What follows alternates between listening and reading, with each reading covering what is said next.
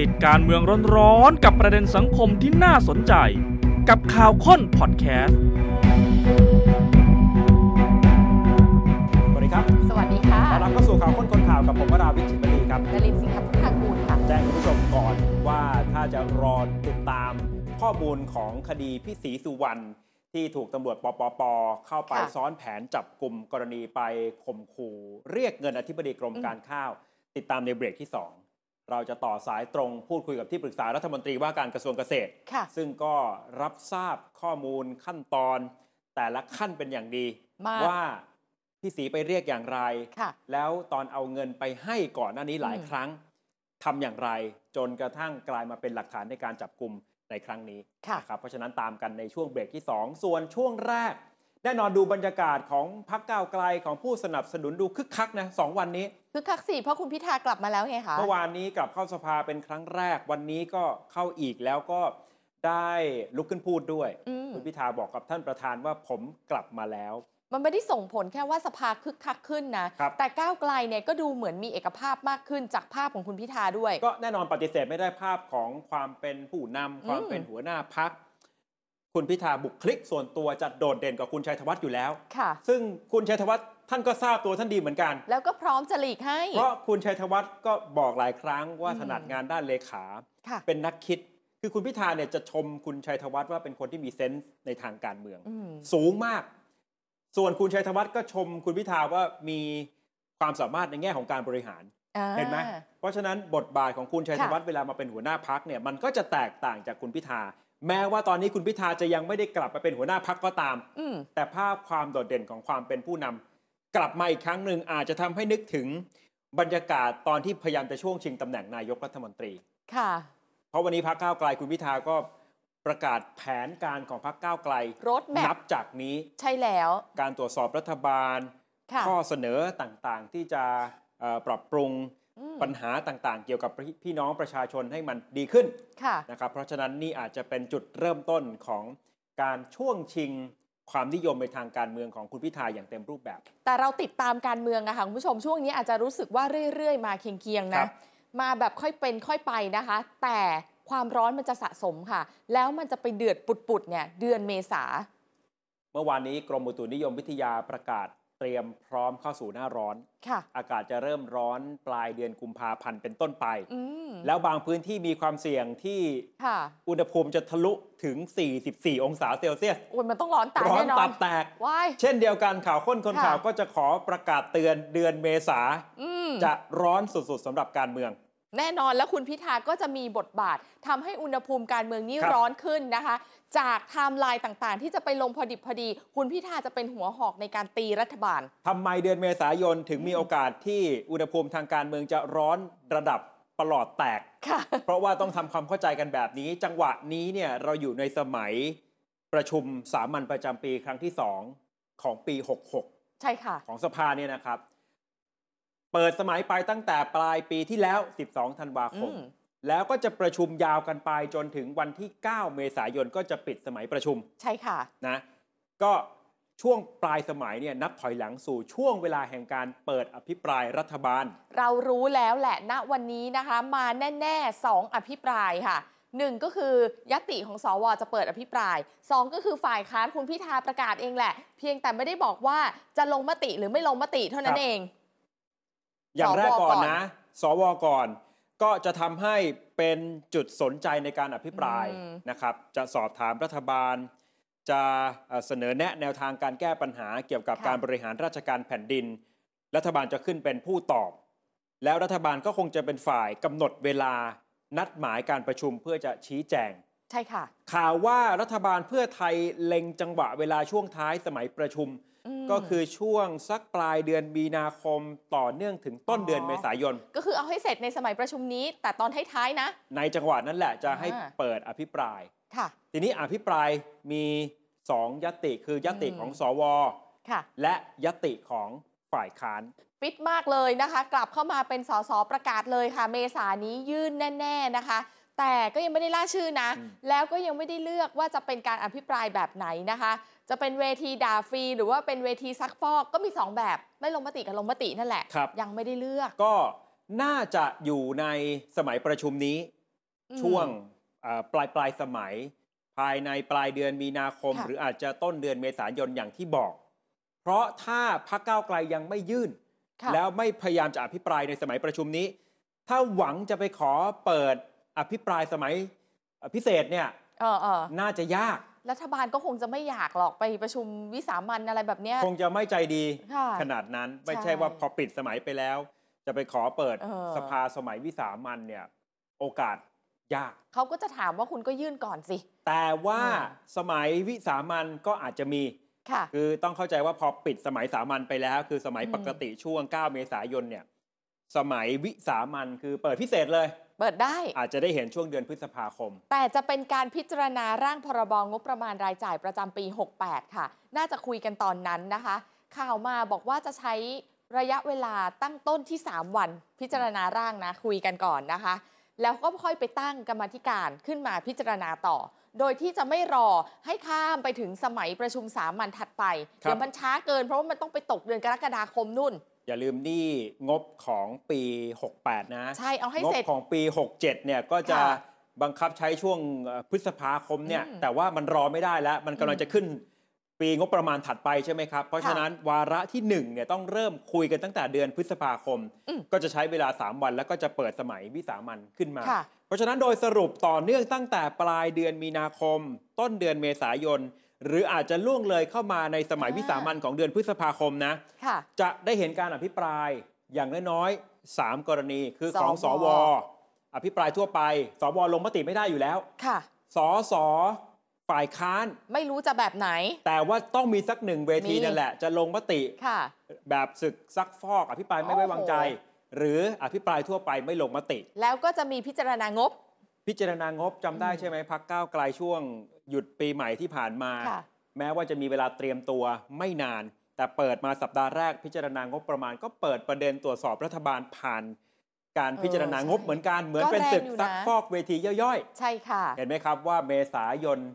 ตลอดมันจะแตกอย่างไร เตรียมตัวเลยค่ะครับ เอาเปิดประเด็นของสว และเปิดประเด็นอืมของฝ่ายค้านที่เขาเริ่ม ใบ้ๆออกมาอืมว่าจะตรวจสอบรัฐบาลเรื่องอะไรบ้าง อันนี้เราได้เห็นหัวข้อกันแล้วนะคะ ทบทวนกันค่ะเจ็ดประเด็นอภิปรายทั่วไปของสวตั้งหัวข้อแบบนี้ ปัญหาเศรษฐกิจปากท้องโยงไปถึงดิจิตอลวอลเล็ตอืมนะปัญหากระบวนการยุติธรรม โยงไปถึงชายชั้น 14 อดีตนายกทักษิณเรื่องของการเปลี่ยนสปกเป็นโฉนด ปัญหาราคาพลังงาน ปัญหาการศึกษาและสังคม ปัญหาด้านการต่างประเทศและการท่องเที่ยวครับปัญหาการแก้รัฐธรรมนูญ หรือว่าจัดทำรัฐธรรมนูญฉบับใหม่ขึ้นมา รวมถึงปัญหาการปฏิรูปประเทศ 7 หัวข้อนี้นะคะ เดี๋ยวได้เห็นการแต่ถามว่ามันจะมีผลอะไรไหม ถ้าสมมุติว่ารัฐบาลชี้แจงดี มันก็เป็นเวทีของรัฐบาลนะ ใช่ใช่ไหมที่ได้บอกได้กล่าวว่าจะทำอะไรบ้างหรือทำอะไรไปแล้ว ครับ แต่สวอย่างที่บอกได้แต่พูดอืไม่สามารถจะลงมติใช่ได้ ที่ลงมติได้คือฝ่ายค้านก็ขึ้นอยู่กับว่าค่ะฝ่ายค้านจะเลือกวิธีการนะขอเปิดอภิปรายแบบไหน วันนี้คุณพิธาบอกใบ้มา 3 ประเด็นแล้ว ค่ะที่จะขอตรวจสอบรัฐบาลเนี่ยนะครับ อย่างแรกคือความล้มเหลวในการบริหารราชการแผ่นดิน การประพฤติมิชอบปัญหาการทุจริตคอร์รัปชัน อืม การทำงานที่ล่าช้าไม่ตรงกับความท้าทาย ไม่ตรงกับศักยภาพของประเทศ หัวข้อกว้างๆอะค่ะ ยังยังไม่ได้ชัดลงลึกสักเท่าไหร่ ครับ และที่สำคัญก็คือ แล้วจะมีประเด็นของอดีตนายกทักษิณไหมก็ยังไม่รู้ แต่สวเนี่ยมีมีแล้วเรื่องนี้มีแน่มีๆคนรออยู่ ก็รอดูของก้าวไกลของฝ่ายค่ะค้านนะครับ ว่าจะสามหัวข้อใหญ่เนี้จะแตกย่อยอืมไปเป็นเรื่องอะไรบ้าง ยังมีเวลาอีกหลายเดือนอืมในการเก็บข้อมูลเพื่อจะเปิดอภิปรายรัฐบาลนะครับใช่ค่ะทีนี้ฝากฝั่งของรัฐบาลเองค่ะความเป็นรัฐบาลก็มีประเด็นที่อาจจะเกิดความเปลี่ยนแปลง มีประเด็นที่จะไปกระชากอุณหภูมิในทางการเมืองขึ้นมาเหมือนกัน เมษารัฐบาลก็ร้อนเช่นเดียวกันค่ะ ถึงแม้ว่าณวันนี้นะคะ อย่างเมื่อวานที่ไปดินเนอร์ตอนกลางคืนใช่ไหมคะ ทั้งท่านนายกทั้งตัวของหัวหน้าพักเพื่อไทยอย่างคุณอุ้งอิงเขาก็พยายามที่จะส่งสัญญาณว่าไม่มีนะการปรับคอรมอเนี่ยอืมแต่ข่าวจากแกนนำรัฐบาลหลายๆ คนเห็นไหมว่ามีหลาย ๆ เงาครับไปสืบมาแล้วเวลาโทรศัพท์ไปถามเขาพูดไงคะ เขาบอกว่ามี แต่ว่าเมษาไงมันไม่ใช่ตอนนี้แต่มันเมษาไง ใช่ คือถ้าคุณผู้ชมจำบรรยากาศช่วงก่อน จะตั้งคอรมอจะปรับคอรมอมันก็ค่ะ จะแบบนี้ครับ มันจะมีเหมือนโหมกระพือคนที่ข่าวแบบนี้เนอะคนที่มีอำนาจในการอืมตัดสินใจในการปรับก็จะบอกว่าไม่มีอืมให้ฟังที่ผมคนเดียว ค่ะ แต่ถามว่าคนที่อาจจะถูกปรับเข้าปรับออกคนที่กำลังรอลุ้น คนที่กำลังมีเสียวเนี่ยวิ่งกันวุ่น เขาก็ต้องรู้จังหวะจากโคนอยู่แล้วค่ะนะแล้วเขาก็จะยืนยันคือกำลังจะบอกว่า อืม ไม่ได้มีใครโกหก ไม่ได้มีใครพูดไม่จริงหรอก รวมถึงข่าวที่จะแบบสกัดคู่แข่งอะไรแบบนี้ด้วยนะ ในในแต่ละบทบาทหน้าที่อืม ของแต่ละท่านเนี่ยท่านที่มีอำนาจแน่นอนท่านไม่พูดก่อนอยู่แล้ว เข้าใจได้ ที่จะบอกว่ามีการปรับวันนั้นวันนี้ค่ะ ไม่เคยมีใครมายอมรับ เออจริงนะ อาจจะเห็นกันอีกทีก็แบบ วันสุดท้ายประกาศเลยรอหรือประอะไรกาศอในย่างราเงี้ชย กิจจานุเบกษาอะไรแบบเนี้ยค่ะถึงจะทราบนะครับ อืม แต่ว่าในทางการข่าวเนี่ยเราก็สามารถที่จะสืบกันออกมาได้ เดือนเมษายนคาดว่าจะมีการปรับ เพียงแต่ว่าอืมเดือนเมษาเนี่ยอาจจะต้องรอหลัง 9 เมษายนเป็นต้นไป ทำไมต้องรอปิดสมัยประชุม ก็สมมุติว่าการอภิปรายของฝ่ายค้านเลือกวิธีการอภิปรายไม่ไว้วางใจ แล้วมันเกิดขึ้นช่วงเวลานี้ ซึ่งออย่างเงี้ภิยปรายไม่ไว้วางใจคือศึกซักฟอกเนี่ยต้องลงค่ะมติ เขาจะโหวตกัน พอโหวตปุ๊บคะแนนของรัฐมนตรีเนี่ยอืมเขาจะเห็นก่อนแหละค่ะใช่ไหมครับ แต่ถ้าไปปรับก่อนอืมอืมแล้วมันเกิดทำให้เกิดความไม่พอใจอ๋อมีคนงองแงค่ะแล้วถ้าจะต้องการที่เอ่อต้องการให้เสียงอืทั้งหมด 300 กว่าเสียงเนี่ยประคับประคองกันไปเนี่ย แต่ถ้าไปทำอะไรให้มันมีอ๋อ บาดแผลมีใครไม่พอใจก่อนเนี่ยไม่ได้นะ เดี๋ยวมันกระเพื่อมถึงคะแนนเดี๋โหยววมัตลำบากเออเพราะต่างฝ่ายต่างก็ต้องพึ่งพาอาศัยซึ่งกันและกันใช่สมมติสักพักค่ะพักใดพักหนึ่งพักร่วมรัฐบาล เดี๋ยวบางคนน้อยใจไงอะปรับคนของผมอูไม่ยอมนะอยู่ตรงนี้ไม่ได้ ไม่โหวตให้เลยเออคะแนนเสียงหายไปก็จะกลายเป็นแรงกระเพื่อมรัฐมนตรีคนนั้นอ่าที่ได้คะแนนรั้งท้าย เข้าใจแล้วเพราะฉะนั้นรอปิดค่ะสมัยประชุมก่อนนะครับอืมแล้วค่อยปรับอันนี้คือ ข้อมูลที่เราพอจะรับทราบจากภายในมา แต่ก็ยืนยันอีกครั้งหนึ่งการปรับครั้งนี้ไม่ได้เกี่ยวกับตำแหน่งผู้นำของนายกรัฐมนตรี นายกเศรษฐาก็ยังคงเป็นนายกเศรษฐานะคะคำถามคือแล้วถ้าไม่เกี่ยวกับนายก แล้วบอกว่าจะมีการปรับคอรมอเขาพูดกันให้ว่อนเนี่ยปรับใครบ้างอะคะคุณวราวิทย์อะจับตามองตำแหน่งไหนบ้าง อย่างแรกก็คือตำแหน่งที่ว่าง ยังคงว่างอยู่ 2ตำแหน่ง ใช่ แต่เพียงแต่ว่าที่ว่าง 2ตำแหน่งนั้น พอเข้ามาจริงๆเนี่ยจะเข้ามาในตำแหน่งเดิม อ๋อและเป็นคนเดิมหรือไม่หรือจะเปลี่ยนก็ได้เปลี่ยนกระทรวงก็ได้ เอาใช่เป็นครับว่าสองเก้าอี้แล้วกัน ที่ยังว่างอยู่นะ นะอย่างแรกคือ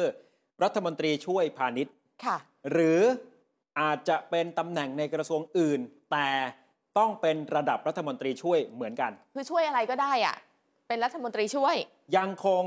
เดิมโควต้าของพลังประชารัฐ ชื่อของคุณไผ่ลิกสสกำแพงเพชร ก่อนหน้านี้ใช่ไหมคะ ใช่คือชื่อของคุณไผ่ลิก แล้วสุดท้ายคุณไผ่ลิกไม่ได้เข้ามาอยู่ในคอรมอไงครับก็ไม่รู้ว่าคุณไผ่ลิกเหมือนเดิม หรือว่าเพคราะนใหม่มาแทนคุณไผ่ลิก ในจังหวะที่รอว่าจะเป็นคุณไผ่ลิกค่ะ คนเดิมไหมมันก็มีข่าวแทรกขึ้นมาว่าก็เริ่มมีคู่แข่งเหมือนกันนะ โอ้ยคุณอนันต์ผลอำนวยที่เดียวกันเนี่ยกำแพงเพชรกำแพเหงมือนเพชรเหมือนกันกันอ๋อพลังประชารัฐเหมือนกัน ค่ะ ก็ต้องดูว่า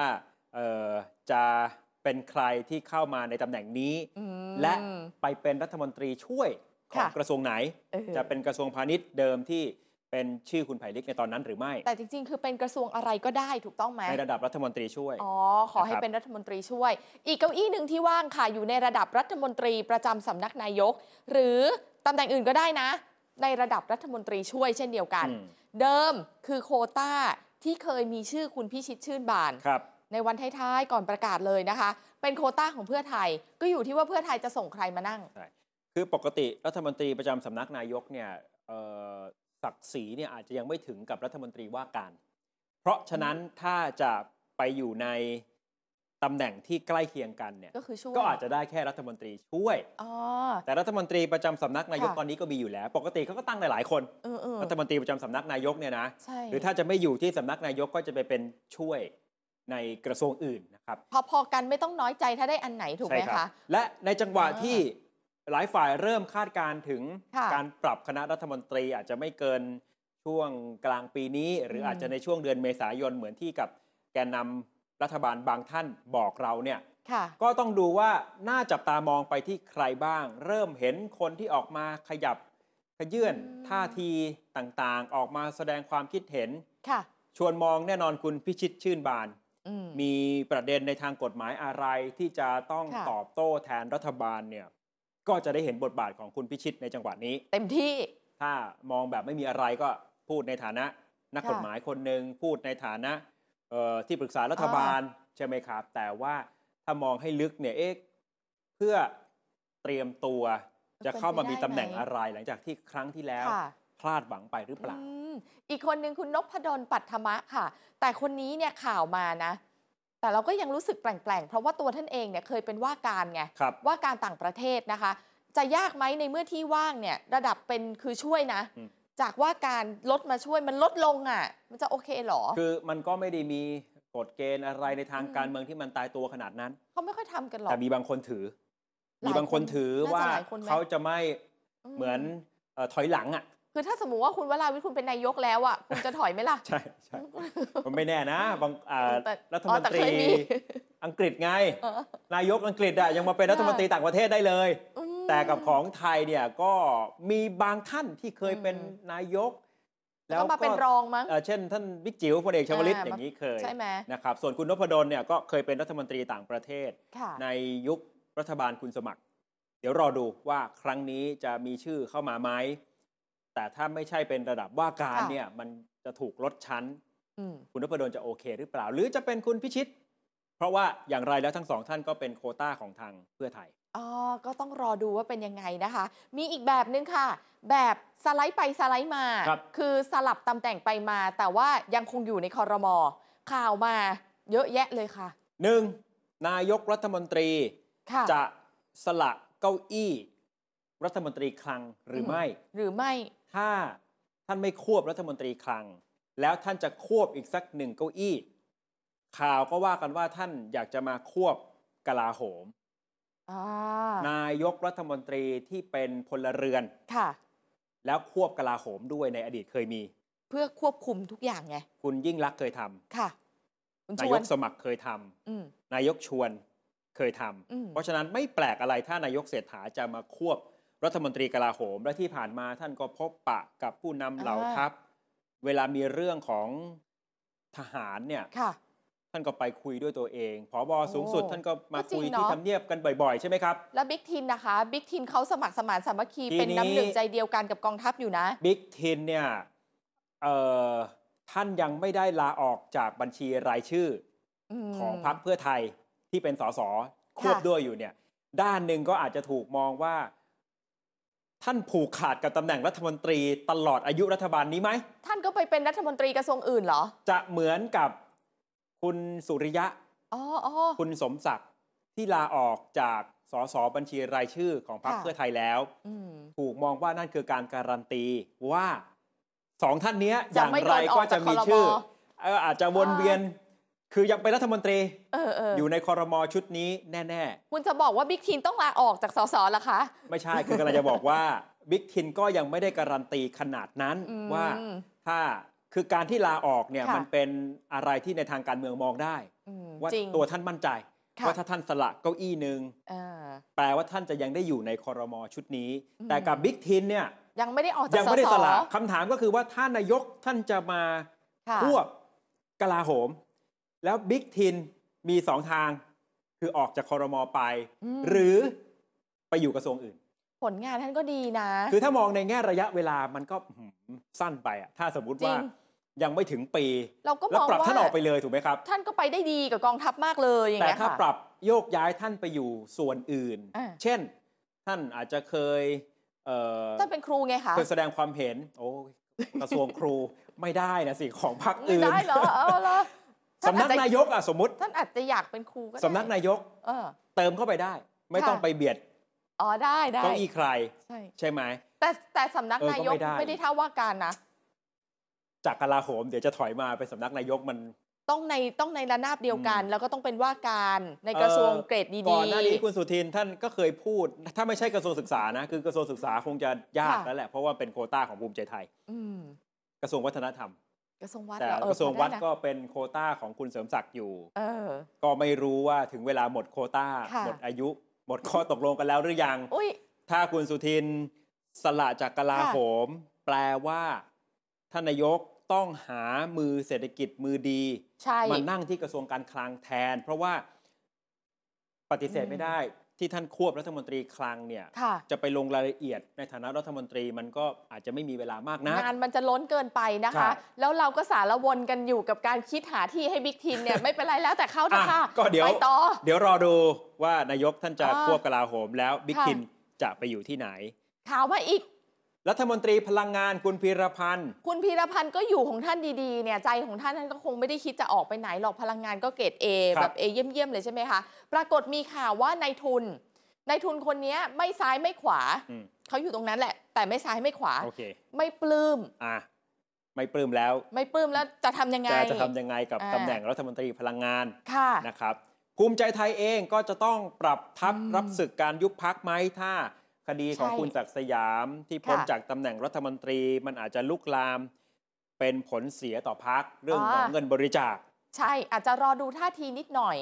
และอีกข่าวหนึ่งพลเอกประวิทย์บิ๊กป้อมช่วงนี้คึกคักเริ่มปรากฏตัวค่ะผ่านสื่อไม่ได้เงียบไปเหมือนเดิมเนี่ยจะกลับมาอืมคืนทำเนียบไหมท่านพอท่านหายไปอะท่านก็หายไปแบบเงียบฉี่เลยครันะบพอท่านมาท่านก็มาแรงเลยนะคะ และอีกหนึ่งคนของพลังประชารัฐคุณสันติอ๋อพร้อมพัฒน์ ค่ะช่วยสาธารณสุข อยากเปลี่ยนเหรอคะ ก็มีข่าวอ๋อว่าอยากจะเปลี่ยนนะ แต่จะไปอยู่อืมตรงไหนนะครับ เดี๋ยวคงจะทยอยมาอีกเยอะอันนี้ค่ะก็ยังอีกใจเย็นๆอีกหลายเดือนอีกหลายเดือนค่ะ ปกติเนี่ยโอ้โหมันจะเขย่ากันแรงมากเดือนสุดท้าย 2 สัปดาห์สุดท้าย โอ้ก่งั้อนนจะอีกเปลี่ยนนาน แต่อันนี้คือเริ่มมีสัญญาณอค่ะ อกมาแบบนี้ ว่าจะปรับเปลี่ยนกันในตำแหน่งไหนบ้าง มีอีกค่ะเมษาอีกหนึ่งเรื่องร้อน ยังไม่หมดนะ เลือดมันร้อน สองพักการเมืองที่อืมคงจะต้องเตรียมตัวเอาไว้ค่ะพักก้าวไกล มีความเสี่ยงจะถูกยุบไหม จากคดีสัปดาห์หน้า 112 ที่ศาลอ่านคำนัดอ่านคำวินิจฉัย ค่ะ แม้ว่าสัปดาห์หน้ายังไม่มีโทษยุบพักก็ตาม แต่ก็จะเริ่มเห็นทิศทางแล้วว่า ถ้าศาลบอกให้ยุติการกระทำเนี่ย เชื่อเหลือเกิน จะมีคนไปร้อง ยุบพักต่อแน่หรือแม้แต่ข่าวที่บอกว่ามีคำร้องยื่นรออยู่แล้ว ครับ อะไรแบบเนี้ยค่ะจะเป็นทิศทางให้ก้าวไกลต้องตัดสินใจเชื่อไหมหนักๆแล้วๆผมแทงหวยก่อนเลยคุณแทงว่า หนึ่งในนั้นคือพี่ศรีแม้ว่าพี่ศรีวันนี้จะตกระกำลำบากคดีของตัวเองนะ แต่ถ้าพี่ศรีได้รับการปล่อยตัวเออ ชั่วคราวออกมาเนี่ยถ้าก้าวไกลโดนมาที่ 31นี้นะ พี่สีจัดให้เลยพี่ใช่ศรีไหมไปแน่เพราะกับภูมิใจไทยพี่ศรียังไปเลย อ๋อเดี๋ยวรอดู ทีนี้ถ้าเขาประเมินสถานการณ์และจากผลของคำวินิจฉัยวันที่ 31 มกราคม ใช่ค่ะ มันก็จะมีผลต่อการปรับทัพของเขาเอง เขาก็ใช้จังหวะเดือนเมษาที่เขาประชุมพักไง ครับ เสร็จแล้วเขาก็รอดูเลย มีแค่สองทางเท่านั้นค่ะหนึ่งคือถ้ารอดคดีที่จะตัดสินพุทธที่จะถึงนี้นะคะ รอดปั๊บเขาก็ผ่องถ่ายตำแหน่งกันเฉพาะระดับแกนนำเลย อืมไม่ได้มีอะไรมากปรับเปลี่ยนนิดหน่อย เช่น คุณพิธาก็ขึ้นมาเป็นหัวหน้าพัก ใช่ ทุกอย่างจะเป็นไปตามเกมที่เขาวางเอาไว้และฝันที่เขาอยากให้เป็นเลย แต่ถ้าไม่รอดล่ะ อันเนี้ยคิดหนักเลย ก็คือแผนแถวสามอะ ต้องเตรียมแล้วไง ใช่เดี๋ยวค่ะมันช้า อืม คือถึงเวลาพอก็มีถ่ายเลือดครั้งใหญ่มีเอ่อตั้งพักใหม่ค่ะปุ๊บเนี่ยก็พร้อมที่จะเอาแกนนำอืม ชุดใหม่ขึ้นเป็นหัวหน้าทันที ถัดมาก็คือพักภูมิใจไทยก็ต้องปรับเปลี่ยนเลขาธิการพักคนใหม่ คุณศักดิ์สยามเนาะลาออกไปแล้วค่ะ นะครับล่าสุดคุณอนุทิน หัวหน้าพักพูดเป็นนัยยะว่าเลขาคนใหม่เนี่ยอาจจะเป็นคุณชัยชนกชิดชอบ ลูกชายของคุณเนวิน ประมาณว่า ตำแหน่งเลขาต้องเป็นคนนามสกุลชิดชอบ ก็ยังไงก็ต้องมีความยึดโยงกับตระกูลชิดชอบแน่ๆ เข้าใจได้แหละนะครับแต่ภูมิใจไทยเองก็ต้องจับตาจังหวะเดียวกัน อาจจะเริ่มค่ะเห็นเขาลางและจะมีคนไปร้องต่อ เสี่ยงจะถูกยุบพักไหม ก็เขาเดินเรื่องไงคะหลังจากคุณศักดิ์สยามคดีออกมาเป็นแบบเนี้ยนะครัคะบเขาก็เดินไปและยื่นบัญชีทรัพย์สินเป็นเท็จไหมตรวจสอบหน่อยปปชหัวประมูลผลประโยชน์ของบริษัทที่เขาถือหุ้นอยู่ไหมตรวจสอบหน่อยอืม ตั้งแต่วันนี้ไล่ไปเรื่อยๆ จนถึงเมษาจะเริ่มเห็นความชัดเจนของคดีเหล่านี้ มีมากกว่านี้อีกนะ เพราะว่าผู้ร้องก็เดินเกมแล้ว ใช่ค่ะ แล้วถ้าดูเสี่ยงจังเลย เพราะว่ามันถ้าผิดก็คือมีสิทธิ์โดนยุบพักใช่ไหมก็ถ่ายเลือดครั้งใหญ่ซะอะส่วนประเด็นของ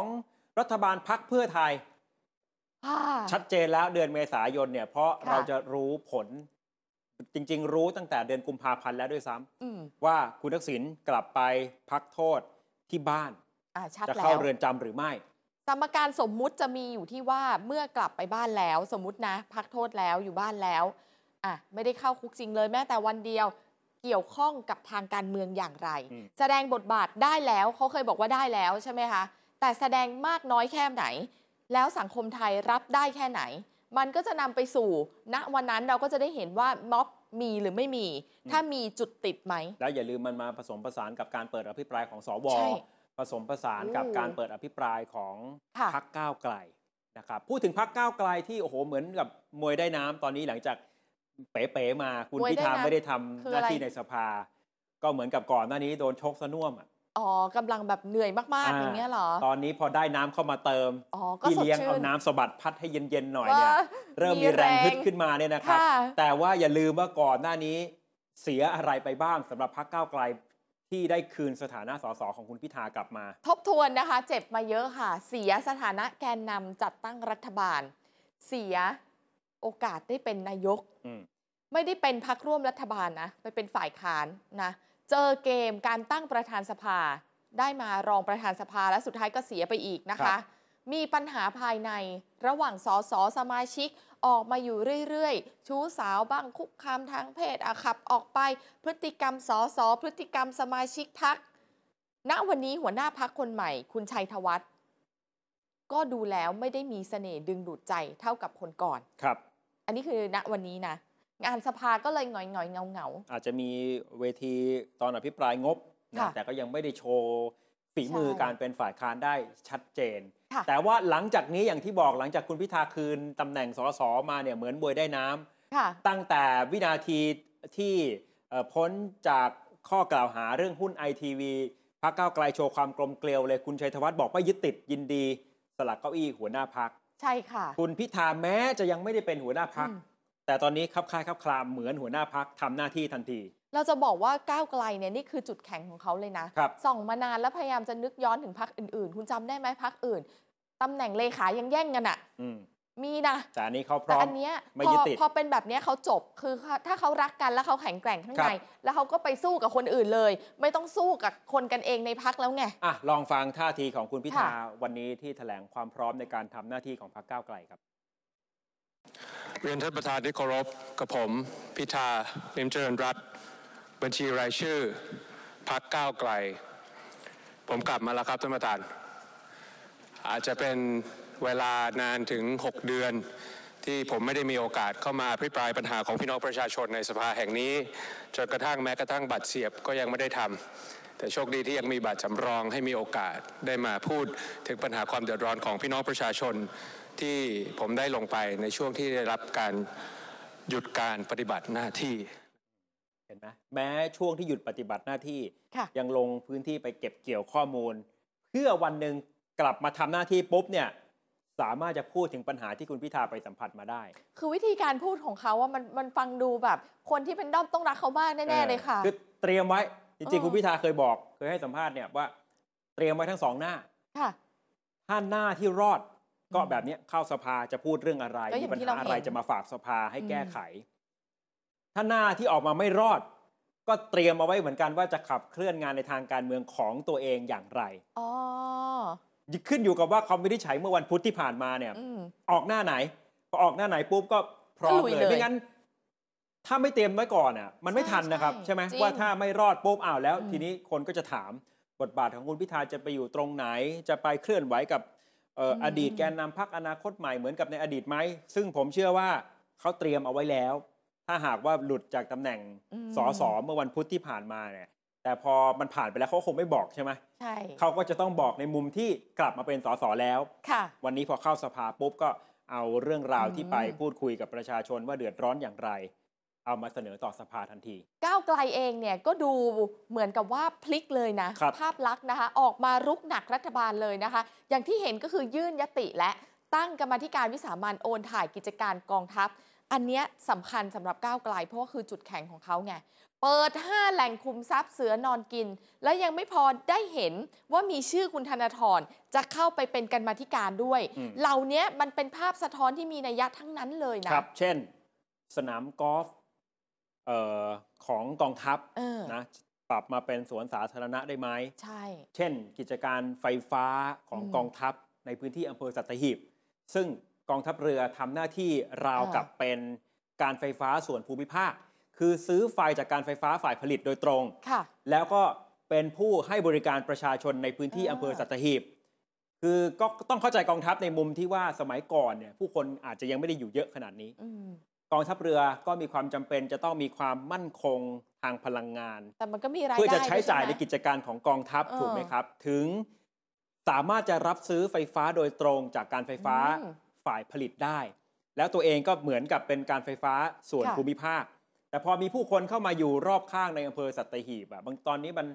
โอ้มันจะแบ่งพื้นที่เหมือนเมื่อก่อนว่านี่คือใช่ฐานทัพเรือนะอำเภไม่อสัตมีหีที่บไหนนะว่างแล้ว ก็จะมีประชาชนที่จะต้องไปใช้ไฟของกองทัพเรือด้วยค่ะ ก็ไปเสียเงินให้กับเสียกองทัพเงินเรือ ในมุมของก้าวไกลมองว่าเนี่ยมันเป็นกิจการที่ควรจะโอนมาให้ทางฝ่ายภาครัฐปกติ หน่วยงานที่เขารับผิดชอบเนี่ย เป็นคนดูแลอืมหรือเอ่อสนามกอล์ฟที่อยู่ในสนามบินดอนเมืองแบบเนี้ยคลื่นความถี่วิทยุอะไรอย่างเงี้ยมันนะผลประโยชน์มหาศาลค่ะ แล้วก็ตั้งตัวตึงอย่างคุณธนาธรเข้ามาใช่ร่วมเป็นกรรมาธิการ มันชัดเจนว่ากำลังดึงจุดแข็งของพรรคก้าวไกล เมื่อไหร่ที่เปิดศึกกับกองทัพเนี่ยพักนี้ไม่มีใครเหมือนไง เพราะเป็นอยู่พักเดียวที่เปิดศึกเนี่ยแหละ ถามว่าเพื่อไทยเปิดศึกไหมนึกหน้าบิ๊กทินเอาไว้ค่ะ ภาพมันถูกเปรียบเทียบทันที จริง ว่าพอเพื่อไทยเข้าไปอาจจะมีมุมมองประนีประนอม เป็นลักษณะของการทำงานร่วมกัน ไม่ใช่ปฏิรูป ไม่ใช่เข้าไปเจาะที่กึ่งกลางค่ะ ใจของกองทัพทันที ใช่ แต่ก้าวไกลเนี่ยจุดแข็งเขาอยู่ตรงนี้ อืม เปิดเออขอสภา เปิดกรรมาธิการเพื่อจะศึกษาการโอนถ่ายทันที แล้วมันก็ชัดเจนว่า แม้ว่าคุณธนาธรจะถูกตัดสิทธิ์ทางการเมืองไปแล้วในฐานะอดีตหัวหน้าพักอนาคตใหม่อืม แต่ความเป็นผู้นำร่างเงาของคุณธนาธรก็ยังคงอยู่ ผู้นำจิตวิญญาณสามารถทำงานได้กับผู้นำรุ่นที่สองครับดูสมัครสมานกลมเกลียว มันก็เป็นความเป็นเอกภาพของผู้นำนะ ถึงแม้จะอยู่คนละรุ่นก็เถอะ และสุดท้ายเนี่ยนั่นก็หมายความว่าหากว่าในอนาคตก้าวไกลจะถูกยุบ เขาก็ยังทำงานต่อนั่นไปสิได้แล้วเชื่อเหรอว่าก็คุณยังพิอยู่ธาต่อคุณไปชัยได้ธวัฒน์จะหายหน้าไป นั่นนะสิก็จะด้วยบทก็บาจะทเป็นแบบเนี้ยอะไรก็แล้วแต่ เช่น ที่คุณธนาค่ะธรทำให้เห็นแล้วอืมนะครับตัวคุณพิธาเองก็ชิงความได้เปรียบทางการเมืองทันที หลังจากมากกลับมาค่ะเป็นสสอีกครั้งหนึ่งนะ วันนี้เป็นผู้นำประกาศตรวจสอบรัฐบาลอย่างจริงจังคุณพิธาบอกยื่นยติซักฟอกรัฐบาลแน่นอนค่ะ เพียงแต่ว่าอย่างที่บอกยังไม่ยังไม่ชัดเจนว่าจะแบบ อภิปรายทั่วไปหรืออภิปรายไม่ไว้วางใจ คือเขาต้องเปิดตัวแรงค่ะ เปิดตัวแบบตัวพ่อมาและยืนตรงข้ามรัฐบาล ในจังหวะเนี้ยคือจังหวะที่ดี ถ้ามองในมุมว่าเราเป็นก้าวไกลนะ เพราะว่าเพื่อไทยเนี่ยกำลังเป๋อืมเป๋ในที่นี้หมายถึงเป๋ในผลงานของตัวเองที่ได้ประกาศเอาไว้ แต่ว่ายังไม่ได้เห็นว่าโครงการใหญ่ๆไม่กับโปรเจกต์เนี่ยจังหวะยังไม่ออก ไปถึงจุดที่มันจะสำเร็จไงมันมีความลังเลอยู่แทบทุกอันเลยอะก้าวไกลต้องช่วงชิงความได้เปรียบใช่ค่ะจัหวะนี้ในแง่ของการตรวจสอบ แล้วต้องจัดหนักจัดเต็ม ตรวจสอบแล้วขณะเดียวกันก็ต้องประกาศแผนงานของตัวเองอ่าให้คนเห็นเปรียบเทียบด้วยว่าถ้าก้าวไกลมีโอกาสในการจะแก้ปัญหาในการบริหารค่ะรัฐบาลเนี่ยมีอะไรที่จะทำบ้างก็ประกาศเป็นยุทธศาสตร์เป็นรถแมพของพรรคก้าวไกลออกมาอืม วางเป้าหมายสำคัญเอาไว้ 6 เป้าหมายค่ะทำให้ประเทศไทยเป็นประชาธิปไตยเต็มใบ ปฏิรูปทหารแก้รัฐธรรมนูญ เพื่อไทยชัดเจนหรือยังเรื่องปฏิรูปทหาร เรื่องการแก้รัฐธรรมนูญเออเกิดข้อเปรียบเทียบเห็นไหมครับ เห็น ยกระดับคุณภาพชีวิต ทั้งเรื่องสวัสดิการเรื่องการขนส่งสาธารณะ เพื่อไทยกำลังอืมครุ่นคิดอยู่กับการแจกเงินดิจิทัลวอลเล็ตค่ะนะก้าวไกลเสนอทางเลือกอื่นทันทีอืม หยุดแช่แข็งชนบทไทยสนับสนุนทางการเกษตร ปฏิรูปครั้งใหญ่กระจายอำนาจ ปฏิรูประบบราชการอันนี้ก็เรื่องที่เขาเน้นเลยเหมือนกันนะครับ เรียนรู้การเท่าทันโลกค่ะ ตัดอำนาจนิยมในสถานศึกษาอ่สนับสนุน SME นะวิธีการที่ก้าวไกลจะทำก็คือเสนอร่างกฎหมายเพิ่มเติมอีก 47 ฉบับค่ะ แล้วก็จะไปติดตามร่างกฎหมายที่ยื่นไปแล้ว รอการพิจารณาอยู่ถึง 17 ฉบับอุ้ยร่างกฎหมายเขาเยอะมากจริง เอาละจริงอยู่ที่ก้าวไกลเป็นฝ่ายค้านเสียงยังไงค่ะก็สู้ในสภาไม่ได้อืมแต่อย่างน้อยๆมันเห็นท่าทีว่าโอ้โหเขามีแผน ก็ทำทุ่มเททำเยอะ ชัดเจนอ่าที่จะผลักดันเรื่องเหล่าค่ะนี้นะครับก้าวไกลยังเอ่อประกาศอย่างที่บอกว่าเป็นขั้นเป็นตอนของเขาเนี่ยอืมมันทำให้เราเห็นโรดแมพใหญ่ในทางการเมืองของตัวเขาเอง อย่างเดือนกุมภาพันธ์เขาจะประเมินการทำงาน เอ่อกรรมาธิการอ๋อ ที่เป็นประธานของเขาเนี่ยกรรมาธิการเขามีกี่อันเขาจะไปประเมินเลย พรรคอื่นอาจจะไม่ค่อยมีพูดถึงนะ ว่าจะต้องประเมินด้วยนะอ๋อว่าคุณเหรอ ทำหน้าที่เป็นยังไง แบบเราทำงานบริษัทมี KPI อย่างเงี้ยนะ ไม่ใช่ว่าเป็นโควต้าของคุณที่มาเออขอเป็นประธานกรรมาธิการ แต่ก้าวค่ะ ไกลเขามีตัวชี้วัดด้วย อ๋อเมษายนเปิดอภิปรายค่ะ เอ่อรัฐบาล ใช่ แล้วก็พฤษภาคมเขาก็จะต้องอภิปรายงบประมาณ อ่าเขาก็จะต้องไปเจาะลึกและ รวมถึงวันนี้คุณพิธาบอกเลยปลายปี 67 ค่ะ ก้าวไกลสู้ศึกเลือกตั้งนายกอบจแน่นอน สนามเนี้ยสนุกแน่อบจเนี่ยจะเป็นตัวเหมือนกับเช็คเรตติ้งอะหลังครับจากที่เราได้รัฐบาลใหม่กันมาสักระยะหนึ่งอะนะคะ คือตอนนี้ก้าวไกล